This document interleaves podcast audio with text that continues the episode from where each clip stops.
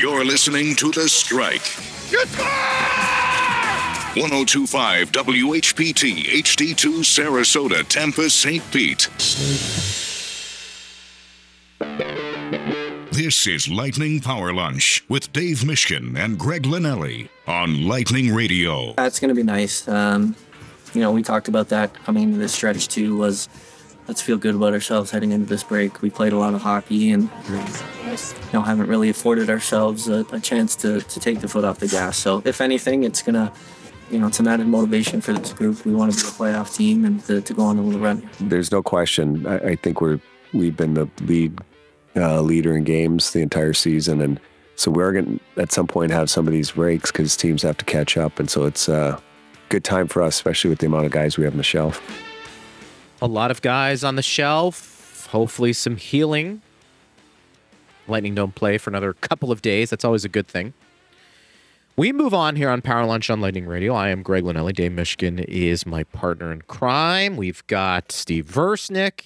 Our Twitter account is at Bolts Radio. It's not Twitter, I guess. It's X, but mm-hmm. I'll probably say Twitter for as long as I'm. Do they still call them tweets, or is that gone Good point by you. They are posts. by the wayside? Posts. Okay.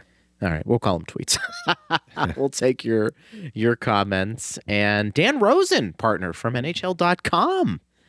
You know, we used to have Dan on a lot. You and I do this show. We'd like to have the local flavor, and um, we sprinkle in those national guests. Where we pick and choose because we we like to have conversations with our audience, and you know, we we do. Uh, we like to to break it all down. But anytime we can get a, a national guy to come on and, and talk about the state of the Lightning and really where the league is now Yeah. as we get close to trade deadline, it's This always is a good time with the Yeah. Lightning enjoying this kind of mini break.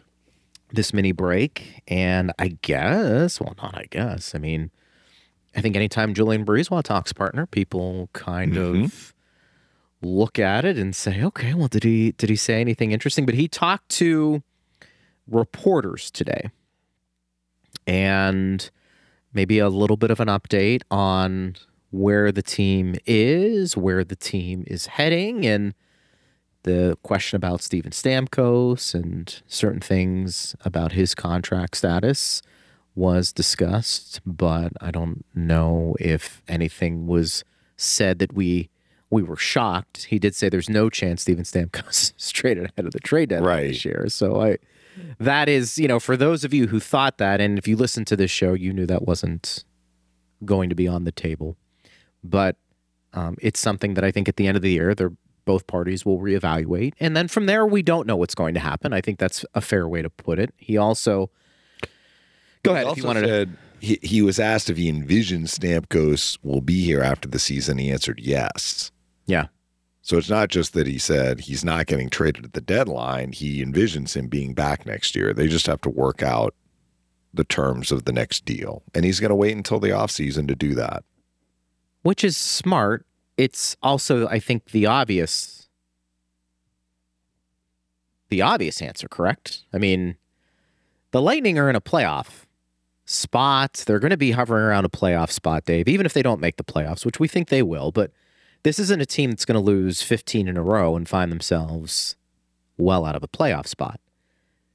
So Steven Stamkos is a big part of what they're trying to accomplish this year. You would not part ways with him. I, I, I think under any circumstances, but especially just more from a practical standpoint, what that would do to the locker room if you're fighting for a playoff spot that you traded your captain.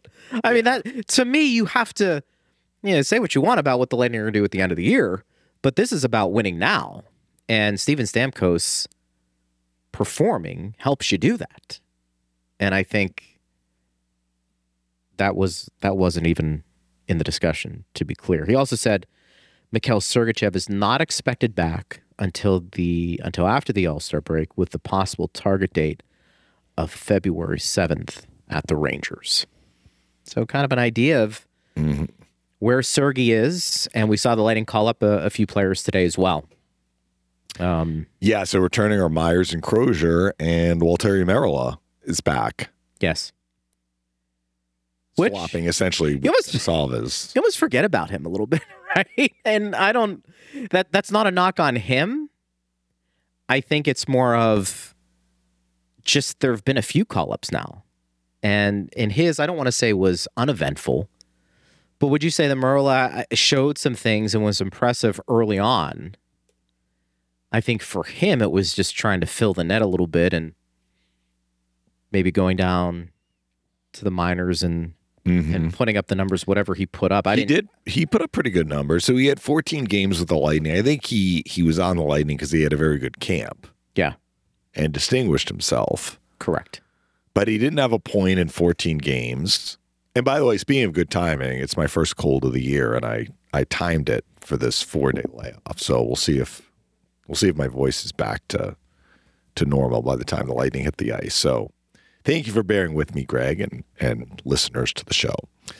With Syracuse, Merela had 16 points in 23 games. Yeah. It's pretty good. Yeah. Hopefully sure. helps with his confidence. Well, See you know, you- pucks go in. like I like I said before, I mean, is it you you you forget about him a little bit, and maybe that's because the forward position has kind of solidified itself a bit. That you're not focusing too too much on the depth scoring partner and scoring in general, and maybe Right. Gage being brought up, that was at everybody's forefront, just looking at his ability, and maybe he maybe he impressed some people more than Merela in his debut. I, I I don't know what that would be. I think this conversation is more about where the team is and maybe the back end because there have been a few more injuries that have been impactful potentially mm-hmm. to the team. But Merela was somebody, you know, we, we forget about some of the guys they have called up and, and some of the younger forwards. It's Merela was a big part of that. He impressed in training camp and got an opportunity. I think Goncalves is another guy that impressed. So I mean, those are two guys you can look at in their minor league system, and you would say, okay, getting their feet wet for sure. And those are guys we like in addition to who they have on the back end that's getting an opportunity to get called up and and play. So I, I think it's it's interesting, and I think it speaks a little bit to maybe the depth the Lightning are creating collectively uh, Yeah. within their organization, understanding they've had to to let go a lot of pieces and draft picks. Syracuse has had a solid season so far, but I think the difference between what Syracuse is doing this year and think back to Kucherov's first pro year. He spent like two months at the start of that season in Syracuse and then was called up. I mean, he just took the league by storm Yeah. and was so far and away better than most every other player in the AHL. He he basically demanded a recall, and once he came up, he never went back. This Syracuse team is a little different. It, it's it's been a team that's had way more success than not to this point as we approach the halfway point in the AHL. They're, I believe, in second place in their division. They have a solid decor they are not like blowing the doors off, you know, the the scoring race as a team, nor do they have a player who is blowing the doors off the scoring race individually. I, I want to say Goncalves is their leading scorer, and he was just under a point per game Yep. when he was called up. But they have a handful of guys who are producing. And Goncalves was one. Mitchell Chaffee was another. He came up for a game earlier this year. You know, Merela, it- it's very possible it took Merela a little bit of time after playing 14 games with the Lightning to go down to Syracuse and kind of get his feet wet. I do know he's coming off a two goal game. So, of his six goals, two came very recently. I don't know if it was Syracuse's last game or, or second to last game. So, look, he, he showed well, and he showed well, I think, especially recently, and he's earned a recall, a real recall because he was up and now he is recalled, right? Um, and we'll see if he's able to to find his way into the score sheet in this his second stint with the Lightning.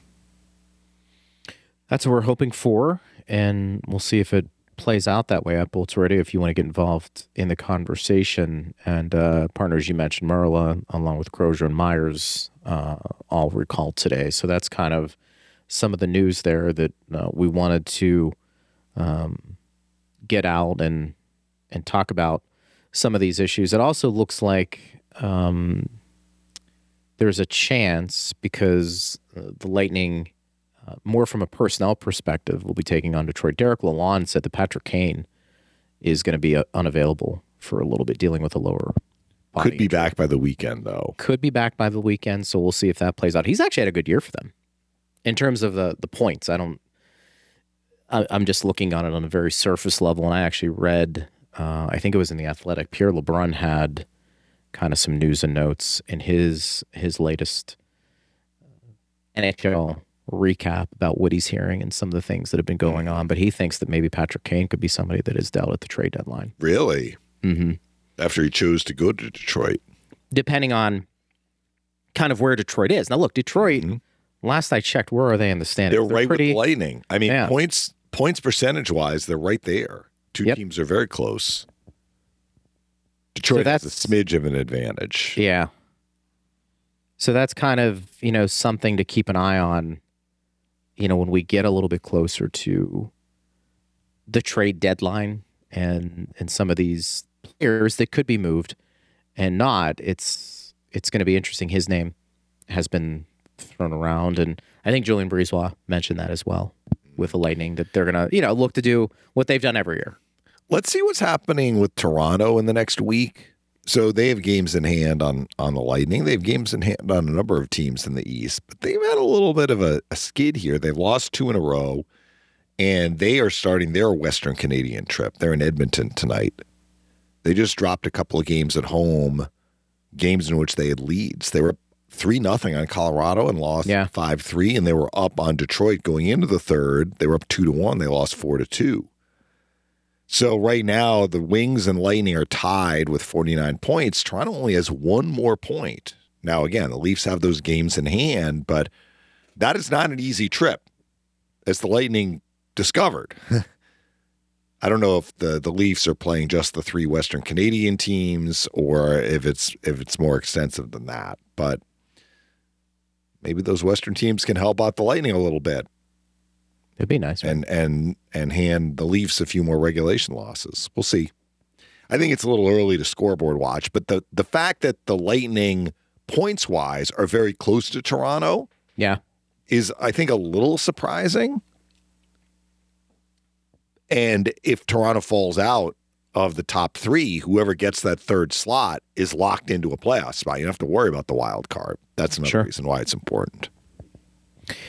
Hit us up on Twitter at Bolts Radio if you want to get involved in the conversation and the the article that I was referencing. Uh, Shayna Goldman was writing it on behalf of the Lightnings, talking about trades and potentially what's going to to go on. They have trade deadline buyer or seller, and they have cautious buyer.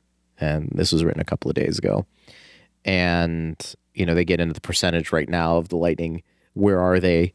uh, in terms of making the postseason, but they get into the cap and um, you know things that we already know. But it was it was interesting hearing um, some of that stuff be put to paper, so to speak, when we start having these conversations. So I think the Lightning are going to do what they've typically done every year, and I will make my point and reiterate it that some of the players that you are seeing be called up, those are not only going to be used those players to help the Lightning win games now, but I think those will be used as assets potentially if the Lightning see fit to make a move to go out and, and bring some pieces in. The question then becomes where do they need the most help? And I think, you know, we have seen over the years, partner, sometimes sometimes it fits. Remember Savard when he was brought in? It took a while for him to Yeah. feel completely comfortable. So you can sit there and say, well, look, Greg, I, I think they need help on the back end. And that is true. But even for a guy like Savard, who at the time was he one of the biggest prizes at the trade deadline? I mean, Yeah, he was a big mean, the name. Lightning. The Lightning had to pay a premium to get him. They did. It took three teams Yeah, and to I, I, execute that trade. would you say he started to play at his level come playoff time? Yes, Certainly better than, than the regular season towards the end. There. yes, but his role on the Lightning was never going to be as big as his role on other teams. Certainly not in Columbus. And I want to say he's been a top four guy in Montreal. he has been. He has been. basically slotted in as Bottom. understanding, you know, Jan Rutta didn't Yeah. play 23, 24 minutes a night, but, you know, it was kind of like Savard was the third pair defenseman, right? Right, and he For was a veteran guy. run. Yeah, who had pedigree, veteran guy, I think coveted at the trade deadline. And it took him a while to feel, I think, completely Yeah. comfortable. Very With the Lightning. system. Yeah. And so you have to keep that in mind. Even even if the Lightning say, look, we want to address having some more depth on the back end and maybe even getting somebody to fit in the top six, it's not always a smooth transition, whoever they get. And even Blake Coleman, when they brought him in, Yeah. it took a break in the action, I think, for him to finally feel comfortable with where Coleman, Goodrow, and Bogosian, who came in at the deadline in 2020, benefited from the training camp Yes. for the the bubble tournament. I think that is correct. I think that is fair to say. All right, our good friend, we've had him on the show a number of times throughout the history of Power Lunch on Lightning Radio. We're not quite at 100 years like the Bruins. No, We're doing we would be best. old. Dan Rosen from NHL.com joining us here, and uh, we're always appreciative of his time. And Dan, it's great to be with you. Yeah, you know, we were just talking about the trade deadline, and it's easy to throw names, and it's easy to sit here and say, go out and get that guy. But the the great unknown is always how does that player quickly adapt to his new surroundings? Sometimes it's an easy fit, and sometimes it's not. Dan. Yeah, how you doing, guys? Um, you're 100% right. Sometimes it, sometimes it just works. Sometimes they find some chemistry right away and it clicks and they're in. And sometimes, even if they adapt to their surroundings, the, the chemistry doesn't come, the pressure of that mounts, uh, and it just doesn't seem to work. Um, listen, I mean, the Rangers got Patrick Kane last year, right? And and it was a big deal. I, I frankly didn't think they needed to go out and do it, but they that was something they wanted to do, and they went out and got him. Now he was a damaged Patrick Kane because of the hip injury that he was dealing with. He had 12 points in 19 games. He was okay, but I, honestly, it was less about Patrick Kane, and I think more about the chemistry uh, was taken away from what they had going on. Uh, they have a first power play unit, so you got to work Patrick Kane onto that but then somebody drops off. They had Tarasenko as well. You know, it doesn't always work, whether it's the player or the team, the player coming in, who's he taking out? Somebody's got to come out of the lineup, especially if it's a bigger name player. So you're right. It doesn't always work. It's not an exact science. Uh, yet it is all we talk about for two months leading up to the trade deadline. So Dan, we just passed the halfway point of the NHL season, and and just about every team has played at least 41 games, with a couple of, of rare exceptions. When you look at the top point teams in the NHL as we speak today, you got the Bruins at 61, you got the Canucks at 62, you got the Jets at 60. The other division leader is the Rangers, as you mentioned, they're at 56. Colorado's at 59. Uh, Of these teams, do you feel that there's a front runner at this point, or are there front runners, or does this feel like a wide open season to you right I- now? I I think it feels wide open. It really does feel wide open. Like you want to ask me who the best team is? I, I I'm gonna tell you Colorado, but I'm not telling you Colorado with a you know a huge amount of confidence in that answer. Not because I don't believe in them. I certainly do, but it could be Winnipeg.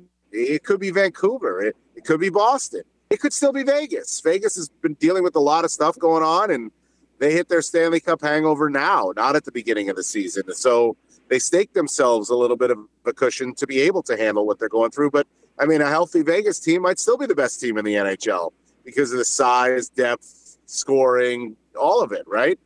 It, it does feel wide open to me uh, with a lot of these top teams. You know, the Rangers have been in first place in the Metropolitan Division throughout the entire season. Are they the best team in the Metropolitan Division? Could be Carolina.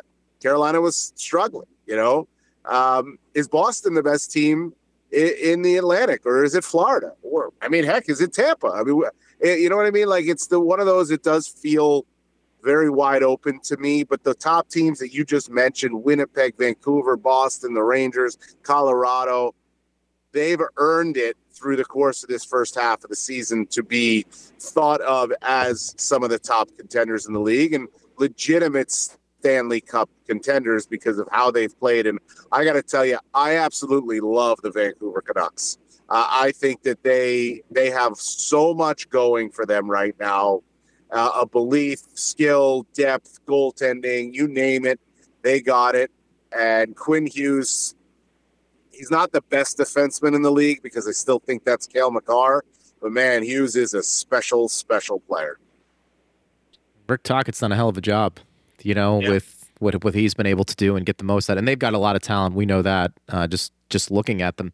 You know, Dan, I wanted to ask you this. Uh, we've been talking a lot about the Lightning this year, and I think it's fair to say they're not the same team this year compared to when they were winning cups and going back to the Stanley Cup Finals. In many ways, how could you not when you you're affected by the cap? But I also am wondering when you evaluate teams that have had a lot of success, particularly in the playoffs over the last few years, are you cautious in terms of how you evaluate them in the regular season compared to how they'll perform in the postseason, knowing that these teams know how to pace themselves? The regular season's great, and it's a vehicle to get into the playoffs, but those two styles are dramatically different when you start start talking about performance, isn't it?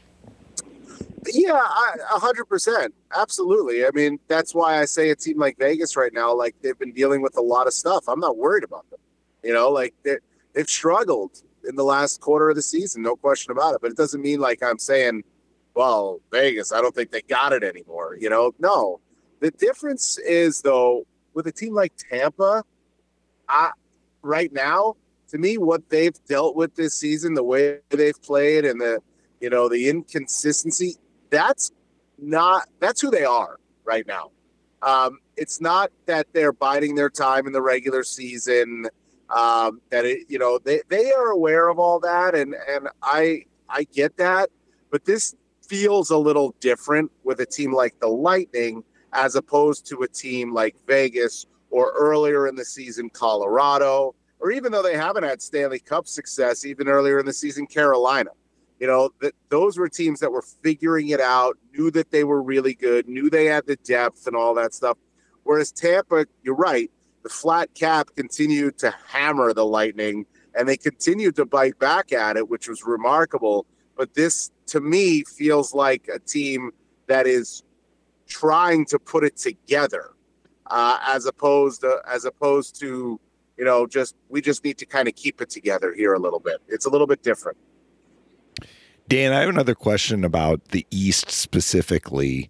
And I know you remember this well. Two years ago, we probably could have penciled in the eight playoff teams yeah. at the halfway point. Like that's how big the gap was between the top eight and the bottom eight. I'm actually looking at the standings right now. There was a 16 point gap. Between the yes. eighth seed Washington and the ninth seed, the Islanders. And that has completely been turned on its ear in the span of two years, where you have all these teams jumbled together. Are you surprised that this has happened in such a short period of time in the Eastern Conference? No, because you got to remember teams like Tampa, uh, Washington, Pittsburgh, they've come back down. Whereas teams like New Jersey and even the Islanders, um, you know, Detroit, uh, they've come way up. Florida, obviously, right? I mean, they've come way up you had to expect that these veteran teams that have been been doing it for so long now, decade plus, was going to come back down, and that that is Tampa, that is Pittsburgh, that is Washington, and to a lesser extent Boston. I mean, Boston coming back down to earth is Boston having a normal season, regular season, as opposed to what they did last year, right? Um, and New Jersey was a team that wanted to be on the rise. So was Buffalo. So was Ottawa. They haven't, but Detroit has gone in a different way. They've come up a little bit. Montreal's come up a little bit. It's, they're not as dangerous as, say, New Jersey, but they've come up a little bit. Uh, so it's kind of been, it, it, it's it's gotten a little, you know, tighter because of that. You know, I'm, I'm using my hands even though I'm on radio. Um, it's gotten a little tighter because of that. Be, you know, those teams coming down a little bit and those others coming up, and it's not as if a, a team like Carolina or the Rangers have soared to be just, you know, through the roof amazing. It, they've also stay within that window, that, that gap that they were in as well. So it, it hasn't surprised me at all. I think what we saw a couple of years ago was more surprising than what we're seeing now. Are you surprised how long John Cooper has been at it understanding in sports in general, Dan, coaches come and go as we know. This year it's been a little bit more up and down, but the Lightning are in a playoff spot. What do you make of Cooper's success and just really defying the odds when it comes to coaches in any sport today staying there for an extended period of time. I am surprised. I'm shocked, to be honest with you, because it we just don't see it. We just don't see it in the NHL these days that a guy stays in one team with a lot of the same players too with that one team. Very remarkably kept that core together for a very long has kept that core together for a very long time with the same voice leading them. We just don't see it. You, you see the you know the it's not the players tuning out the coach or the coach tuning out the players. It's simply like what he has pushed and has run its course, and a change is needed. We see it all the time. So that he's still doing it a decade late, 11 years now later. I mean, I actually think it is remarkable. It speaks to the coach that he is, it speaks to the voice that he has, his ability to adapt as the years go on. His ability to adapt from a guy who's coaching a Steven Stamkos, Victor Hedman, Nikita Kucherov, Brayden Point, entering their prime years as opposed to now being in or maybe coming out of their prime years, you know, on the back on the back nine, uh, and adapt to that. It, it's actually remarkable, and I think it speaks to the core players on the team to, to continue to fuel the rest of the group with the belief and and have that level of communication with the coach. It, it is remarkable and it is surprising because we just don't see it uh, in in the game today. And I I've said this on my podcast, the NHL at the Rink podcast. Like, if it happens that this is the year that the Lightning don't make the playoffs, it is the natural year. It's the natural breaking point. But I don't know that that would be the right thing. I just think it would be something that we'd see. You know, Dan, whenever the Lightning go to a, a market that hasn't seen a Lightning yet this year, invariably Coop gets asked about Kucherov, which is not surprising. I mean, he's leading the league right. in scoring, and he usually answers the same way that yes, he's actually playing better now this year than in all of the other years before, even his his Hart Trophy year in eighteen nineteen. What is the perception nationally, though, of Kucherov when the Lightning are not in town? Like, and it's not the obvious question. Do you feel that he is kind of getting the attention and the appreciation that the leading scorer in the league on a team that right now is struggling to make the playoffs should get? He is not getting that attention. He is not. He, he should be. He is not. MacKinnon gets it.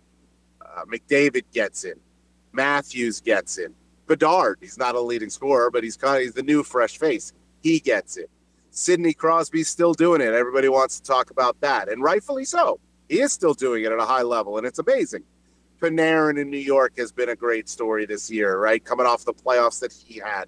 We want to talk about David Pastrnak and his goal scoring, and you know, no, no Patrice Bergeron, no David Krejci, but look at David Pastrnak. and there's Nikita Kucherov leading them all. And I don't think he's getting talked about near enough. I think he's having an unbelievable season. But, uh, you know, is he playing better than he has in the past in his Hart Trophy season? I guess, you know, Coop would have a better idea than I would. But I also wonder is that a little bit of a recency bias and we're just forgetting how good he was in those years, too? Because he was remarkable in those years, too. Um, so, yeah, I, I agree. Yeah, I don't think he gets talked about enough. Um, I don't know if that's a market thing. I don't know if that's an expectation or if it's maybe, you know, nationally people have just gotten, you know, kind of over the lightning a little bit. Like, all right, yeah, they've been around for so long. Let's talk about somebody else. Uh, I don't think that shouldn't be the case, but it could be. Um, regardless, Kucherov deserves it. Uh, he he deserves a hell of a lot of attention because he's been great on a team that this season has not been as good as it's been in the past and has been inconsistent. Maybe they're coming, maybe three wins in a row helps uh, come come out of it a little bit, but they haven't been that way. He's been every bit as consistent as as any player in the league, and yet he's not talked about near as much. Dan, overall, we're here with Dan Rosen NHL.com. When you look at this Lightning team, what do you like? What's missing? I like the high end scoring. Uh, I, I, the the the same guys we could, we've been talking about for years. I think there's a little bit of a depth issue that's missing. I think there's some defensive depth that is missing. Uh, they've been burned by the cap. I mean, the cap is, the you know, they've been able to go about it where they can acquire guys and run with those guys for a while and then lose those guys. But when you continue to lose guys, and now they lost, and in this past offseason, they lost one of their own, right? In Killorn, he was a huge factor for them. Huge. And you guys know that. It, it, hard to replace that guy uh, because it's not a guy that was an, just an additional guy that you added in before the deadline that became part of it, but you knew you were going to lose him. This was a core piece that lost too. So you weren't able to keep those guys, the Goodrows, the, the Colemans, the Gourdes, those guys. But now you're cutting into your core too. And I think that's where the depth issue comes into play. Dan, certainly you cover the league as a whole, but the the New York area is your base area, so you see a lot of the three teams in that area. And the Lightning actually in their second half, they have a lot of games left against Metropolitan Division teams. Why don't yeah. you give us an overview of the three New York-based teams and the division as a whole uh, in terms of what you've seen?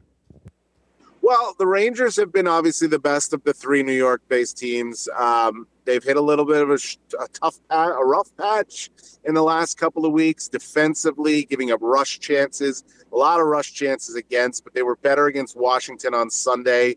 Maybe that sets them in the better direction. But they have been a really good team this season. Hard to play against. Depth has been pretty solid. Panarin's been great. Um, so they are the best of them. The, the Devils have been a team that it's been real hit or miss. I think with New Jersey, they not having Jack Hughes is a killer. We know that uh, him being out, but like they're we a lot of talk about their goaltenders and their goaltending needs to be better, but it's the play in front of the net has not been very good. I talked to Lindy Ruff before the season. He said to me, he said to me, it's going to be way harder than last season. He's 100% right. Uh, the Islanders have been just inconsistent. Like they were a team that you're like, why can't they hold a lead? You know, it was the exact opposite of what the Islanders had been for years. It was the team that now all of a sudden they couldn't hold a lead. They were scoring, but they couldn't stop the other team from scoring. That got better. Now they're playing. You know, you got to find they got to find some life in their game again. Um, so it's it's been hit or miss for the Devils. It's been hit or miss for the Islanders. The Rangers have been a far more consistent team. The division as a whole, there's seven teams that can make the playoffs in the Metropolitan Division. It's really wide open.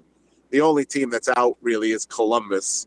Um, and you know, look, I, I I don't know what to expect from a team like Pittsburgh on a nightly basis. They're they're also driven by their high end guys, but their depth issues are a problem. Uh, and Washington's the same way. Like, what do you expect from that team that doesn't score a ton? You can't keep relying on winning games two to one or three to two in a shootout or something like that. Got to have to be able to score more goals than that.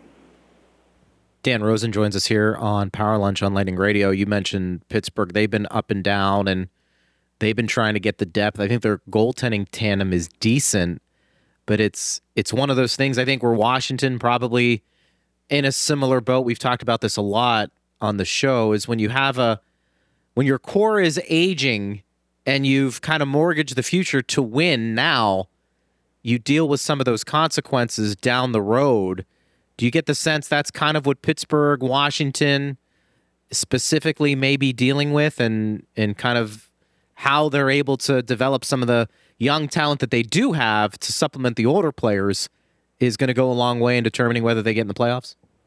Yes, 100%. Uh, it's going to be quite interesting because they did not, Pittsburgh did not re sign Malkin and Letang to go into a rebuild. The Capitals did not re sign Ovechkin to then sell off parts and go into a rebuild. When you invest in the guys that the legends of your team, you you know, in their mid to late 30s, you, with multi year deals, you're investing in the fact that you think there's one more run in them. And they have to believe that. And as long as they're hanging around the playoff race, I think that's what you're going to see these teams do. They're, you're not going to see sell offs unless you're not going to see Washington sell off pieces unless they fall completely out of it. How do you sell that to number eight? Same with Pittsburgh. How do you sell that to number 87, right? 71, 58. Like you can't do that when you have these legends and you brought them back. And to bring it back to, to the Lightning, that's what they are questioning right now, in my mind, with Steven Stamkos. When do you do you let it? Do you cut bait early? Or do you sign him to that multi-year deal and maybe the last if you sign him to a four or five year deal are the last three years of that deal where you want to be rebuilding but you can't because you still have him and how do you sell that to him when you sign him to the multi-year deal it's a it's a big it's a really big question i think that's what they're dealing with washington and pittsburgh invested in their guys right and now they can't rebuild if you ask me it's gonna it, it, the hard time is really going to come for both of those teams but they just put it off. But are they legitimate Stanley Cup contenders? I hesitate to say they are. Dan, last one from me. In terms of teams that have exceeded expectations this year, we could certainly put Vancouver in that list. We could put Winnipeg, a playoff team last year, but they are they are a first place team to this point this year. How about the Flyers? Are are they the team that has exceeded expectations the most? Maybe. Well, yeah, depending on what your expectations were, right? My expectations for the Jets were they were going to be a team that hung around the playoff race. And before they signed Hellebuyck and Scheifele, I thought that regardless of where they were, they were going to be trading those guys. Then they signed them, and it set everything up for them to be doing what they're doing now. The Flyers, I almost had zero expectation for, it, like none. I didn't think that they would be anywhere near the playoff race. So yeah, 100%. They're the team that succeeded it the most because I could see them getting in. They are the talent that they have isn't any better than the talent that they had going into training camp when nobody thought that they thought much of them, right? Couturier being back helps, Atkinson being back helps, you know, no question about it. But the way they play, they are really hard to play against. Tortorella has got them going in a way that, you know, they get the most out of their talent and their skill, but man, nobody wants to go play against that team because they will make you pay. And it's it's a really strong game. Their defensive game is way better than I think we were thought they would be. And and maybe Carter Hart, when he's in, is starting to live up to that potential that he came into the league with. But it, it is. Uh, I'm curious to see if the Flyers can keep it up in the second half because they do not have that guy, that Kucherov, right? They don't have that guy that you're just going to say, all right, we don't got it tonight, but this guy does, and he's going to go win it for us. They don't have that guy. They have to have it every single night. It's a lot in an 82 game season. Dan, lastly, and uh, we'll end on this. I think it's it's interesting. I don't know if there's another league where the regular season and the postseason really are dramatically different. And I'm wondering do you feel that way when it comes to the NHL? And what separates the regular season to the postseason? Is it having an elite goaltender? Is it having those go to guys you can rely on to take over a series where maybe in the regular season you can get by with, hey, playing hard, having a defensive system, and and really maybe focusing on knocking off a team who doesn't have their best on that particular night? I think what separates the the postseason from the regular season in the NHL is size, physicality, and a hell of a lot of bite in your game. Because the teams that win in the playoffs, for the most part, they just out muscle. They beat the other team up, essentially. Not fist, not with fists.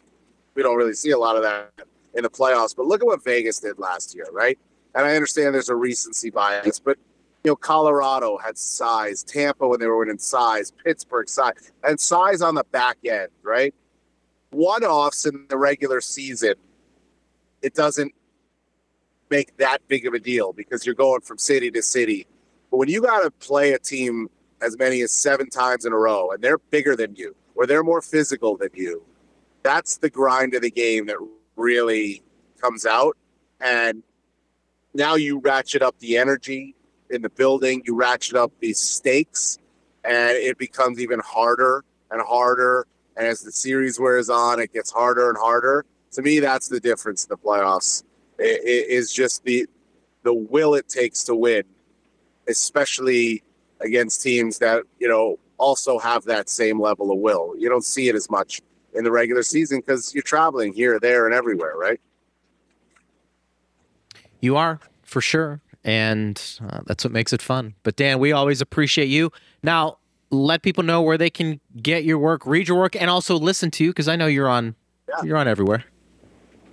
Uh, well, NHL.com has been that way for a while. Uh, follow my stuff on NHL.com. The NHL at the Rink podcast, co-host that every week with my good buddy and editor Shawn Roarke. We have some good guests. The last one we did, uh, it runs about every it runs every week. So usually Wednesdays or Thursdays at the Rosen NHL on Twitter or X or whatever. And Whatever. I fight with EJ Hradek on the NHL Network doing the Super 16 every week, every Wednesday or Thursday. We love it. Dan, thank you, buddy. We appreciate it. We'll talk to you soon. Thank you, Dan. All right, guys. Appreciate it. Thank you. There he goes. Dan Rosen joining us from NHL.com. You always got to give. See, he didn't even know if it was Twitter or X's, right? What the hell? Well, he he paid homage to both. I can't blame him for that.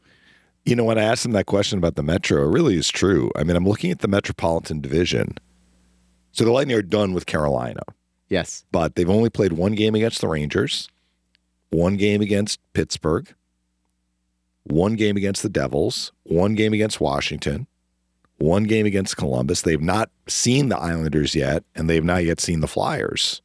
They'll be seeing them at the end of the road trip coming up. So what you're saying is they got a lot kinda of games. They got a lot of games in the second half against this Metropolitan Division, and a lot of the teams in the Metro are in the mix for the wild card. Control your own destiny a little bit, right? to Maybe a lot. extent. Yeah, Maybe a lot. You win those games because it does mm-hmm. feel like it. You know, without you going through that list, it does feel like they've played a lot of lot of non-conference games. yeah. They You know? they banged out, especially on the road. They only have four road Western Conference opponents, or four four road Western Conference games left.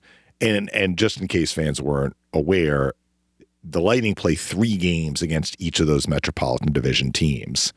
So, with the exception of Carolina, the Lightning have at least two, if not three games left against every other team in the division.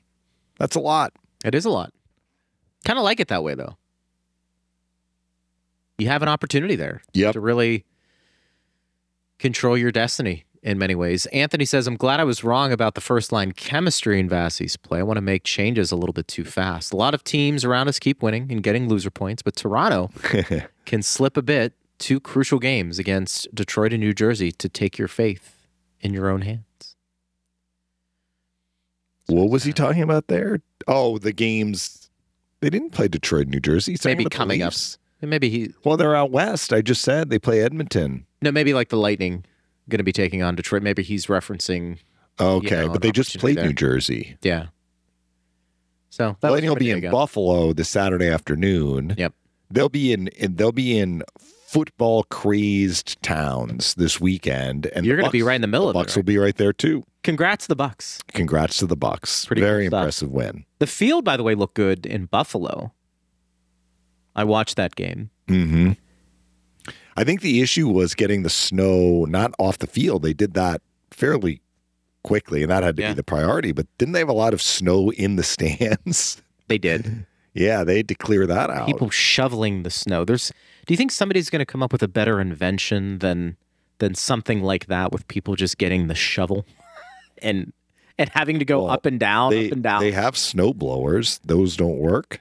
I don't know. I mean, all I saw were pictures. I'm sure they did. So let's. I, I- want to be very clear, but at least all the pictures I saw was just people with shovels. Like, Yeah. come on. Well, maybe that. I mean, I don't know. It's been a while since I've had to deal with snow. I, and people were like, "Michigan, a snowblower is a vehicle." I, I thought that they existed like you, almost like um, almost like a, a leaf blower, right? Don't they have those? Maybe that's what they need to invest. They should. They Yeah. should. Come on. It's cold left. Maybe they don't exist. I don't Maybe know. Maybe they don't. Jay says credit to the Lightning's pro scouting for finding Lilleberg. Appears that Arizona didn't have room for him. And he goes on to mention some of the players they have as left shot defensemen. He said Lilleberg plays like Kasparaitis. Football mentality, bone crusher. You know, Darius Kasparaitis, I think I referenced him on the show a couple of days ago. Mm-hmm. I think that might have been one of my dad's favorite Penguins, next to Lemieux, just because he loved players who could hit. And You know, and Kasparaitis. push the envelope a little. And yeah, absolutely. And like Wolf Samuelsson was a big part of that. Remember, you know, Yeah. Wolfie would get you with the, the stick a lot of times. But Yeah, Kasparaitis, I mean, everybody knows that hit. Just YouTube it on Eric Lindros. I mean, my gosh. That yeah. was one of the Lindros was on the receiving end of a few of those hits. Scott Stevens laid him out Yeah. as well. dangerous. But that, I mean, he's he's right about Lil. Yeah, and I don't know the backstory with the Arizona situation. When when you mentioned or he had left-handed defenseman, he's talking about on Arizona, Correct. which is why they didn't. And maybe they did pursue Lilleberg. Maybe he just elected not to sign with them. I don't know. I don't know either.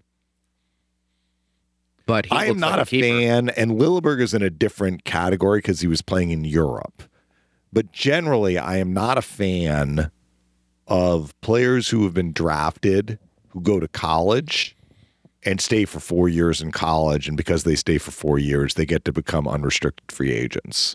You feel like the team is invested in you, Yes, right? And that you should still be property of that team. Yes. And so, look, we've seen examples of this. Either the, the player has just become a UFA, or the player has forced the hand of the team that drafted him and Right. said, trade me, basically. Otherwise, I'm going to become a UFA. And we just saw this with, with Cutter Gauthier Yep. with the Flyers. I mean, he basically said, and the story has come out, he has basically said, or did say, I'm not going to play for the Flyers. So they traded him to Anaheim. They got Jamie Drysdale in the deal. But the only reason that the player and Gauthier plays for for BC, the only reason that he can say that is because he's playing college hockey. I don't think that that's right. I think a player should be able to stay four years in college if he wants to stay four years in college, but the team should hold his rights. We have seen through all the different camps, and most people who follow the NHL, unless they're following it very closely and they're following a team very closely, I mean that's a lot of fans. I don't know. I think generally though, the the sports fan who who might follow hockey but isn't that isn't that fan sport, right? Is not aware of all the other stuff that happens beyond training camp and the season. And as it turns out, the college players don't even come to training camp because they are at school. But all the stuff that happens over the summer, the development camps, year in and year out, the director of player personnel or people under the director of player personnel who are visiting these players while they're in school, meeting with them, working with them, helping them grow their game. You are right when you say the team invests in the players they have drafted, whether they are playing major junior, whether they're playing in college, or whether they are in Europe. Now, the European players, it is a little bit different in that, like, they're across an ocean, right? and I mean, I don't know how I feel about that actually. I don't know if Lilleberg just waited out the clock or if the team stepped away. I don't really know what happened there, but you see it far more often with with players who are in college. A European player who is drafted by a team usually ends up going to that team. A college player or a player drafted who then attends college, if he's not leaving early, and by early I'm talking after 3 years, it sometimes is a coin toss. And I think I think that that is uh, unfair is probably the word I would I would come up with. It is unfair to the team that drafted that player and has invested time, energy, resources, money into developing that player from draft day until the point the player says, "Mm, "Thanks, but no. I'm gonna I'm gonna be a UFA." Sure. Yeah, I don't know. I'm all for player rights. I mean, look, I'm not saying that players shouldn't have rights, but what is the difference between a player attending college and a player going to major junior? The the career at the major junior level ends sooner. so at that point the player is locked in when he's ready to turn pro, if he's going to turn pro, he's locked into the team that drafted him.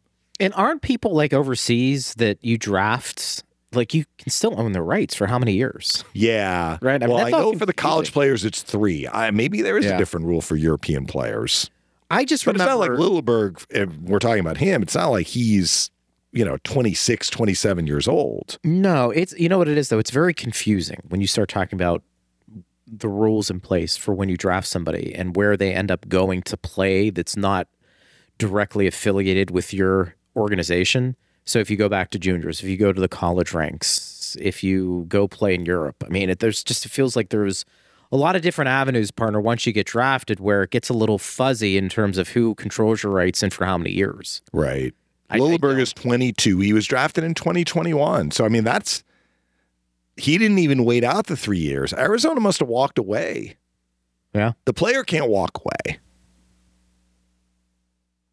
And with Arizona, you'd like to think you're you're keeping as many assets as you have. Yeah. you know, because that's kind of what you have to do. Now, if they have a a log jam on their back end and they have to make a strategic decision, and not all of them are going to be, you know, pinpoint, then mm-hmm. then maybe that's what you do. But it's still, you know, something I think, especially if you're a team that doesn't maybe spend the cap and you're looking to to hit on a lot of draft picks. Lilleberg, those players are the ones you want to try and keep and develop before anything else happens. So Right. I don't know. But, you know, the Lightning did a tremendous job finding that. You know who else kind of falls in that same boat? Um, the the defenseman for Pittsburgh, Ludvig. Mm-hmm. So he was He was Panthers a college guy? property. He was Panthers property.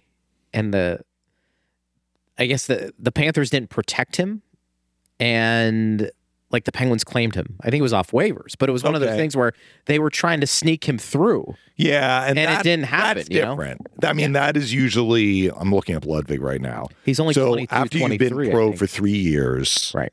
you are no longer waiver exempt. And look, that's to protect the player. And I have no problem with that. By protect, I'm saying, look, if the organization that holds your rights has had you for three years, and by the time you're into your fourth year and they are sending you down, meaning they don't have a spot for you on their NHL roster, what the league is saying, what the waiver rule is saying essentially is if there's another NHL team out there that can use you, they have the right to claim you. I have no problem with that. What the spirit of the rule with with the college situation is, and again, maybe it's a little different for European players. So I'm I'm not speaking about them. If it is the same rule, so be it. Basically, what what the CBA is is trying to say is, if you draft a player, and after three years you still haven't signed that player, you can't hold on to that player forever.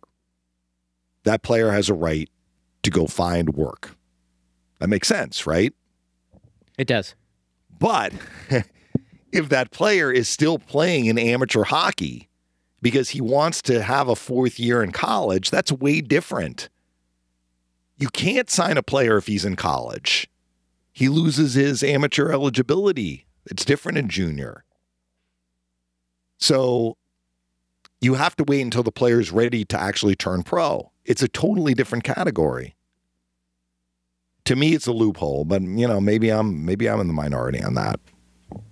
You know, the Lightning lost Sammy Walker and Cole Guttman. Look up those two guys, Yeah, folks, right, if you're right. interested. It happened with them. It happened to the Lightning. But Sure. it's not just the Lightning, it's happened to other teams too. Yep. Adam Fox. Adam Yeah. Fox was drafted by was it Calgary? Was it Calgary or Carolina? I, thought I was going to say ended up with Carolina. I thought it was Carolina. Yeah, Carolina, I think. Yeah. I'm looking up. He was drafted by Calgary. Calgary. Yes, but they traded him. So this is what happened. They they they traded him to Carolina in the Lindholm deal. That's it. That was it. Yes. He was still playing in college, and he said, "I don't want to go to Carolina." He was only at Harvard for three years, but because Carolina understood that if they didn't trade him, he would just not play for them and play a fourth year and become a, a free agent, they traded him to the Rangers.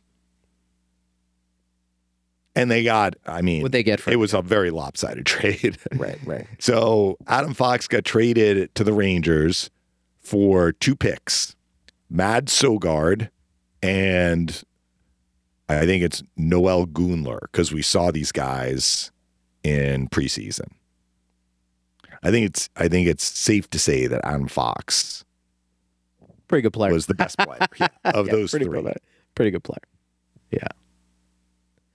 You bring up some good points though, and it's it's something worth. If somebody has a if somebody has a uh, an argument on the other side of the fence that they want to make. What would be? Let's the hear it. most- Yeah, what- let's Let me it. ask I'm you this: What would be the most reasonable argument, though, that you've heard? Well, just that the player has a right to to wait it out. I mean, I saw some defense of Gauthier where he was like, "Look, the player has the right to wait it out. Look at Adam Fox. Look at uh, was Blake Wheeler another one? There have been examples of it. I mean, NH big time NHL players, guys who have who have had a very good career in the NHL, who basically said, "Yeah, I'm I'm gonna I'm gonna wait it out and sign as a free agent with a different team because I'm in college, Sure. so I I have more cards or better cards, basically." A player in major junior has no cards. A player in major junior, whether he's turning pro at 18, 19, or 20, and if he's turning pro at 18 or 19, he has to go to the NHL. But most turn pro at 20, they're going to the team that drafted drafted him, drafted them. True.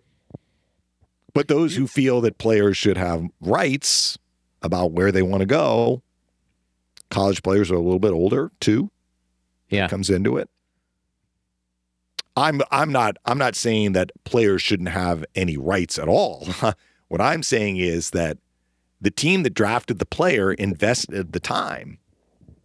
And they should see something for that, not lose the player for nothing, right? And I guess if, if you're going to trade the player, the player says basically, I'm not going to come to your team, then at least you can trade the rights to that player, like Philly did with Gauthier or like Carolina did with Fox Yeah. but you're going to be on the short end of that deal usually. Flyers hope that Drysdale pans out for them. He was a high first round pick, That is true. but he's played on some, let's be honest, some subpar teams in Anaheim so far. Hit us up on Twitter at Bolts Radio. We will continue the discussion tomorrow. Maybe get a local guest too, as we've got a couple of mm-hmm. days in between here. And uh, we'll be breaking down Minnesota and uh, where they are. They needed a desperate win the other night, and they got a shutout from Marc Andre Fleury. So we'll see how how they uh, do things. Bill Guerin, I know, addressed the media there, and they were talking about what they're going to be doing at the trade deadline potentially. So you know, a team that needs points, and the Lightning, you know, certainly will be ready. Hopefully for them at Amalie Arena. Partner, great job. We will Yeah, talk to you you tomorrow, noon to one Talk to you tomorrow. here on this uh, airwave. And thank you to uh, Steve Ersnick as well. And Dan Rosen from NHL.com. I'm Greg Linnelli. You can listen to us all the time right here, noon to one on Lightning Radio.